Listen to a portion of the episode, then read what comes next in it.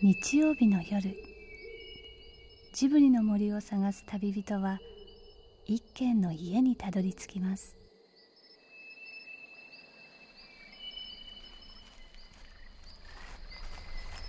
ジブリの森のラジオの川のほとり。そこに立つレンガの家はスタジオジブリ鈴木敏夫さんの隠れ家です。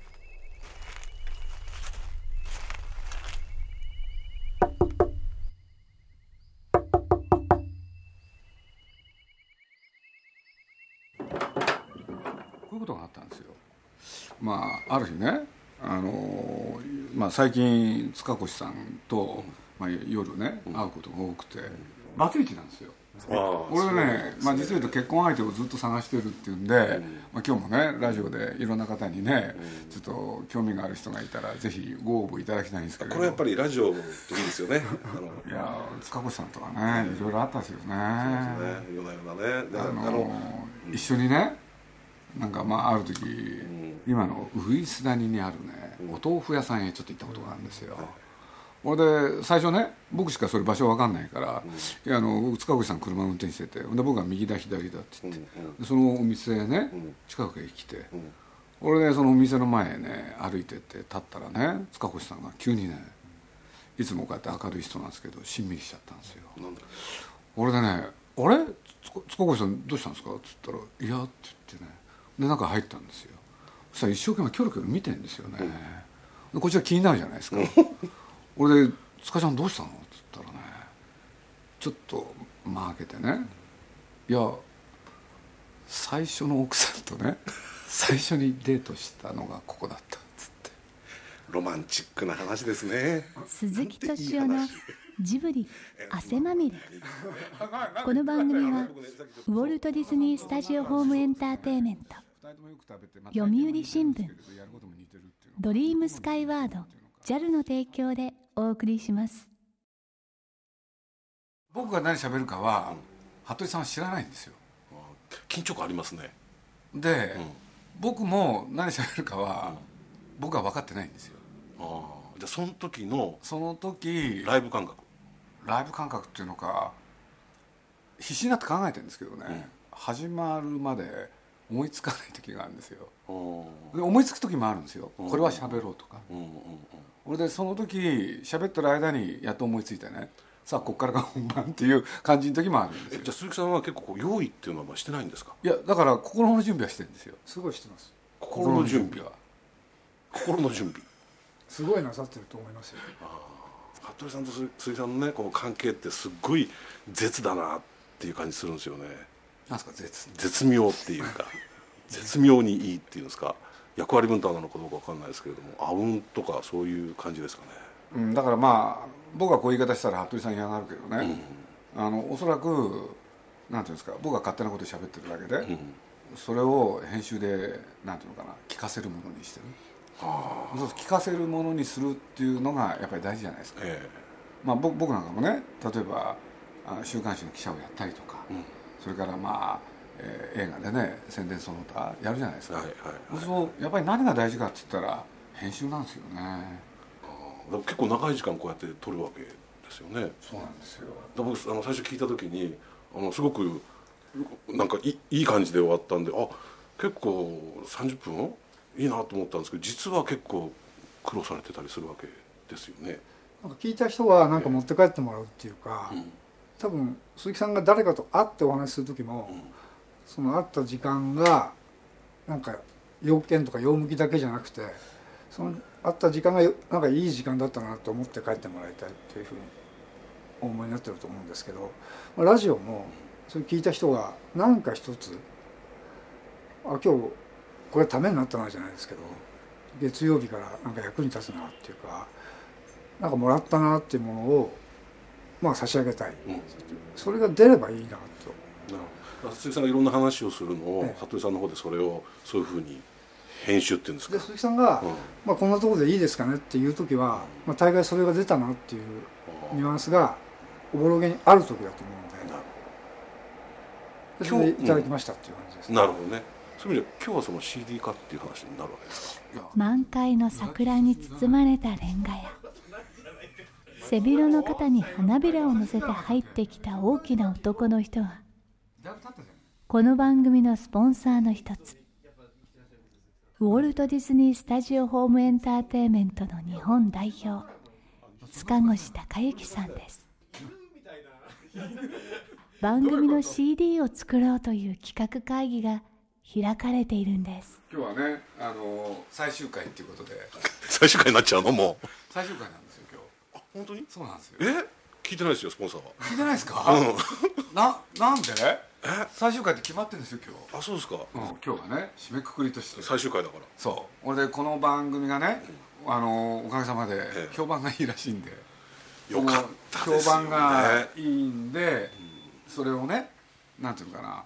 あの CD 化はできないかっていう。もうねそれ。塚越さんに話してきましたけどね。はいだから今日はね服部さんがゲストなんですよ改めてご紹介するとこの番組のそのプロデューサーディレクション、そして編集も全部やっていただいてる服部さんです。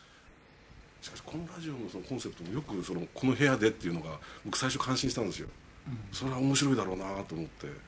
こういうね恋愛屋っていう部屋があったわけでしょ？そこは自分の居場所じゃないですか、だとしたら普段が出るかもしれない。これを伝えたらやっぱ楽しいですよね、この雰囲気っていうか。であともう一つファクターとしてあるのは、まあ NHK の方が宮崎さんずっと追っかけていらっしゃいますけど、うんうんね。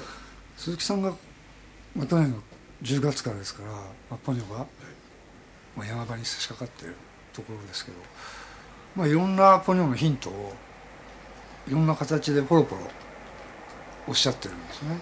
鈴木さんってそのいろんな切り口の話題をやってるじゃないですかだからどこの部分が本当にどこにつながっているかそれ作ってもらえたらこれ貴重な資料ですよね、もうだし。一つもう一つの崖の上のポニョ。ああ面白い。もう一つの崖の上のポニョやろうと思ったらできるんですね。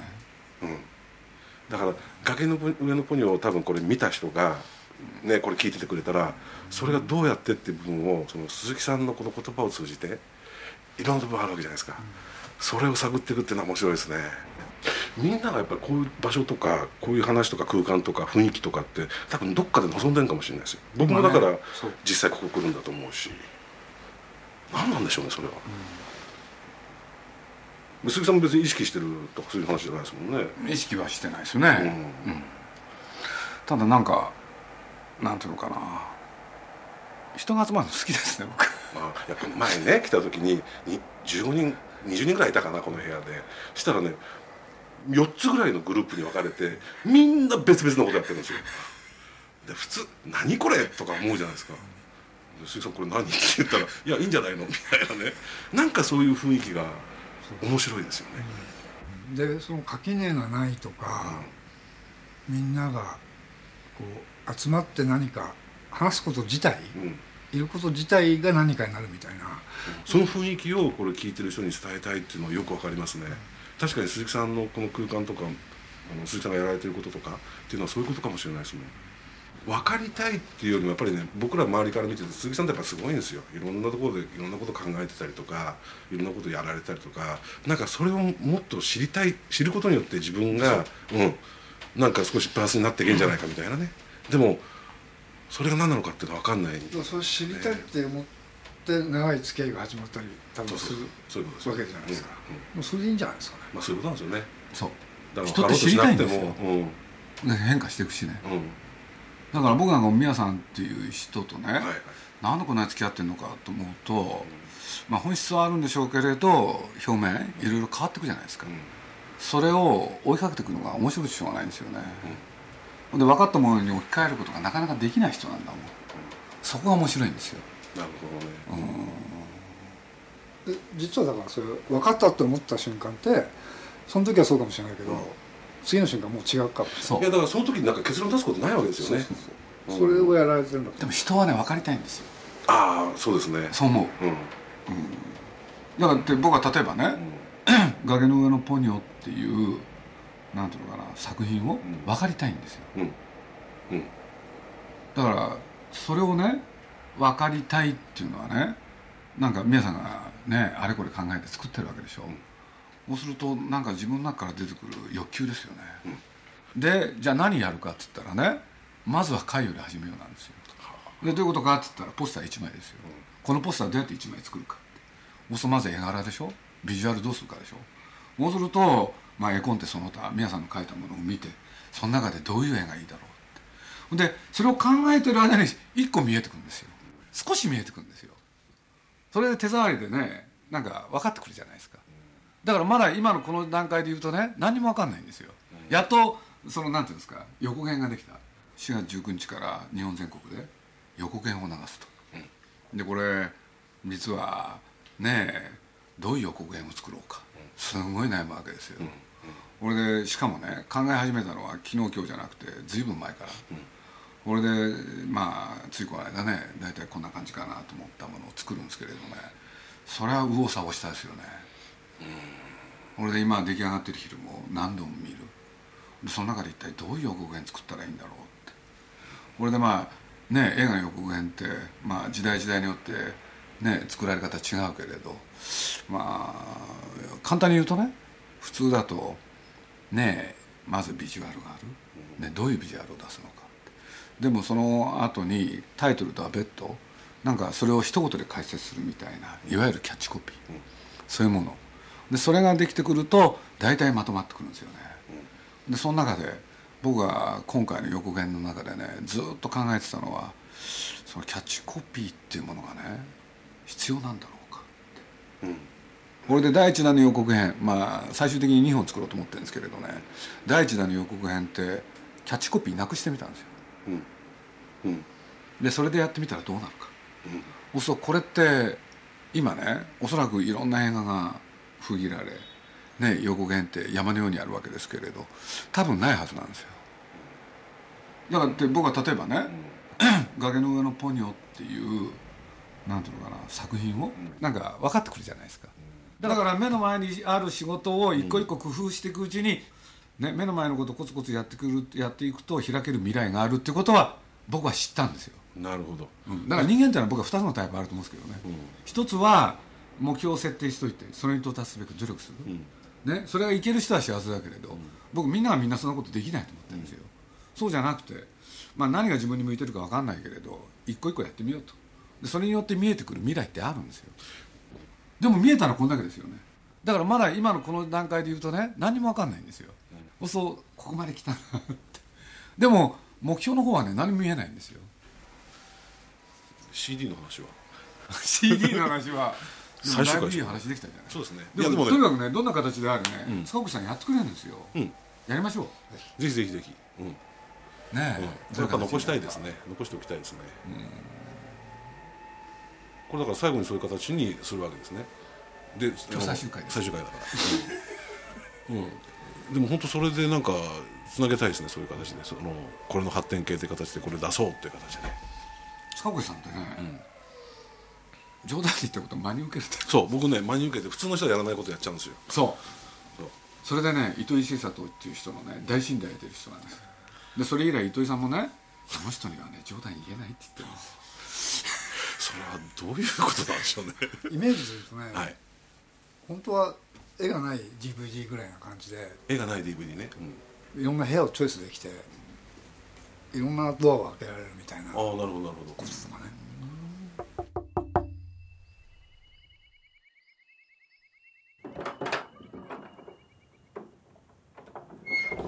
あこんにちは。鈴木です。あ、あ、えっ、と今回のナルニア物語第2章カスピアン王子たちの上のプロデューサーであるマークジョンソンさんです。マーク・ジョンソンさんですね。じゃあ改めて僕は鈴木敏夫と言います。His name is Toshio Suzuki. It's a pleasure to meet you. Thank you. お会いできて光栄です。僕も光栄です。And he's also on it. thank you, thank you. いろんな映画作ってらっしゃるんですね。And then uh, I produced a film that was very successful in Japan, uh, Rain Man. Ah, Rain Man. Very well. 日本でもね大成功してるんですけど。Dustin Hoffman. That's right. That's right. あれは素晴らしい映画でした。That was a wonderful film. Oh, thank you. Uh, Do you know uh, uh, when I last I was thinking of this on my way over here? あのすごくですね「もののけ姫」を見た時に感じたのはあのものすごくその中のテーマですとかモチーフその視覚的なモチーフもそうなんですけど今回の「ナルニア国物語」の第2章である、えーカスピアン王子の角笛のテーマ性ですとか信念を持つとかその自然界というものファンタジーのそういう部分にすごく共通してるんです。そう感じました。あのもののけ姫の中で描かれているその自然とのこう一体感ですとかその森っていうものがテーマの一つであり我々のカスピアン王子の中でも森がものすごく重要なんですね。であの自然界というか自然というもので人間がその共生する共に生きるというようなそういうテーマが非常にありますんでもしご覧になると多分感じるんではないかというふうに思います。じゃあな今度のナルニアはいっぱい森が出てくるんですね So in this uh, new Narnia story, uh, Prince Caspian, you're going to have a lot of forests. Yes, uh, the Narnians, unlike the first film, the Narnians have had to flee to the woods, and the evil creatures, the people who've taken over Narnia, are, are going to cut down the woods Uh, to get to, to get to the Narnians. So it's very much about protecting their home. 第一章で描かれていた世界とはまるで違うナルニア国になっていまして、まあ、その間にいろんな戦いがありましてでナルニア本来のナルニア人というのは森に逃げ込んでいるんですねですから、あのーまあ、彼らは森に隠れているっていうことで、まあ、当然舞台が森になっていくっていうことなんです。But it, it's funny because of movies. You you in your films you can you can imagine and then make the woods anything you want them to be. アニメーションの場合はですね、どんなこう森でもこう描けるわけで作り上げることができるわけですけど。We had to make our, our forests from New Zealand, Prague, Slovenia, and, and, uh, and Poland, all to make one forest. Beautiful uh, uh, uh, mountains and valleys and rivers. 山や谷や川が、もういろんな森を取って、それが一つの森として。Mm -hmm. 映画の中ではあの、はい、出てくるわけ、はい、言葉ですが。僕らは見たものしか書かない。We、わかりますか？観察して書くんです。だから空想で描いた森は一つもないんです。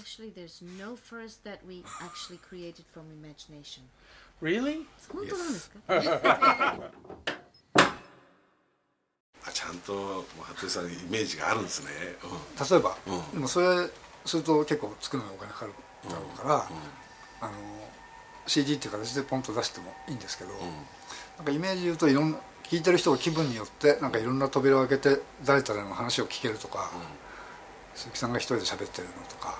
エーリッヒ・ケストナーっていう人がねゲストだね、「眠れる夜のために」っていうんでいろんなねお話を集めて一冊の本があるんですよ、だから昔で言うとそれにも近いですよね、なるほそのタイトルもどうですかねどいいですね。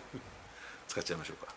じゃあレンガ屋っていう架空のところの中に見えないんだけど、まあ、扉を開けるといろんなものが出てくるじゃない聞いてなんか持ち帰ってもらう。そうですね、うん、その時の気分によって、でそれだからこう消費しちゃうもんじゃなくて、ずっと持ってられるような予算かけましょう。したいんですけどね。はい、だからどうせなら評判になるものやればいいから、うん、そうですね。そのためにはね予算には目もくれないと。多分ねあの FM 東京さん最大のあのね協力してもらえると思うんで、はい。何何をこちょこちょ言ってるんですか えいざといややっぱね。えどうしたんですか。え？いややりましょう。やっぱり素晴らしい人なんですよ塚越さんは。さっきからこうやってねいつもねもうねやりましょうじゃあ。鈴木敏夫のジブリ汗まみれ。鈴木さんひどいんですよあの去年ね僕ねスペイン旅行行ったんですよ、あの鈴木さんと一緒にね。で同じ部屋だったんですよ。同室。2人でね。で朝方になったら非常に美しい朝焼けが見えるわけですよ。でこれは鈴木さんに教えなきゃいけないと思って「鈴木さん鈴木さん。ね。朝焼けが綺麗ですよ」つって。して僕は写真撮ってたんですよ。あこれは写真撮った方がいいな」とか言って撮り始めたんですよ。そしたらふと気が付いたらこっち向いて撮ってるんですよ。で僕ねまあこここの電波使っていいのかどうかわかんないですけどパンツ。パンツ姿で そう。あの僕は太陽に向かって写真撮ってるよ。とと隣で僕の方向かって写真撮ってるんですよ。でねそれ普通内緒にするじゃないですか。僕と鈴木さんだけの、ね、内緒姫事と思ってたらそれをみんなに見せびらかすんですよ。もう子供ですよね。何言ってんですかそんななんかいろんなねあの人を狂わせるツールであるとか、まあ、そうか。な、言葉もそうなんですけど。僕のサービス精神ですよあれは。あれサービスだ いろんなテクニックをね使われる。あれはすごかったですね。なんかガラパンなんですよ。これがまたね。面白いね。だからねあの多分ねいや僕そんな深く考えてるわけじゃないんだけれどよく言うとねやっぱりコミュニケーションを求めてるんですよ。コミュニケーションって言えばそうなんですけどね新手の。やっぱりこの人と深く知り合いになりたい、とかねそういうのは多分あるんですね、だからその僕は言われてね本当に朝焼けが綺麗だったんですよ、寝てて出たんだけれど朝焼けのね手前にね何しろすねの毛がいっぱい生えた人がパンツ姿でしょ。そしたらこれはねそそられたんですよ。これで思わずねその写真を撮ってで撮撮ってせっかくいいものだからね。やっぱりみんなにも見せようっていう。それだけですよ。でも未成年にも見せましたね。え？未成年にも。未成年って誰のこと？葵ちゃん。葵ちゃん。葵ちゃん。葵ちゃん目を覆って覆ってたじゃないですかもう。僕ありましたけどね。こんばんは。鈴木さんお元気でしょうか？手島葵です。塚越さんスペインではお世話になりましたえーと、鈴木さんととても仲のいい写真をたくさん見せていただいてとても楽しかったです。パンツ一丁の写真とか。びっくりしました。ローズこの曲はテルーから鈴木さんに感謝の気持ちを込めて選びました。そして最後に鈴木さんまたいろいろなお話を聞かせてください。番組に遊びに行きたいです。終わらないでくださいね。この続きはまたあるんでしょうか？実は桜の花が開き始めた頃服部ディレクターは鈴木さんからこんな謎のメールを受け取っていました「さよならだけが人生ならばまた来る春は何だろう」かっこ笑い。鈴木敏夫何なんでしょう？だから目の前にある仕事を一個一個工夫していくうちに、ね、目の前のことコツコツやってくるやっていくと開ける未来があるってことは僕は知ったんですよ。なるほど。鈴木敏夫のジブリ汗まみれ。今夜の出演はスタジオジブリ鈴木敏夫。ウォルト・ディズニー・スタジオ・ホーム・エンターテインメント。塚越隆之。マーク・ジョンソン。手島葵でした。この番組はウォルト・ディズニー・スタジオ・ホーム・エンターテインメント。読売新聞ドリームスカイワード JAL の提供でお送りしました。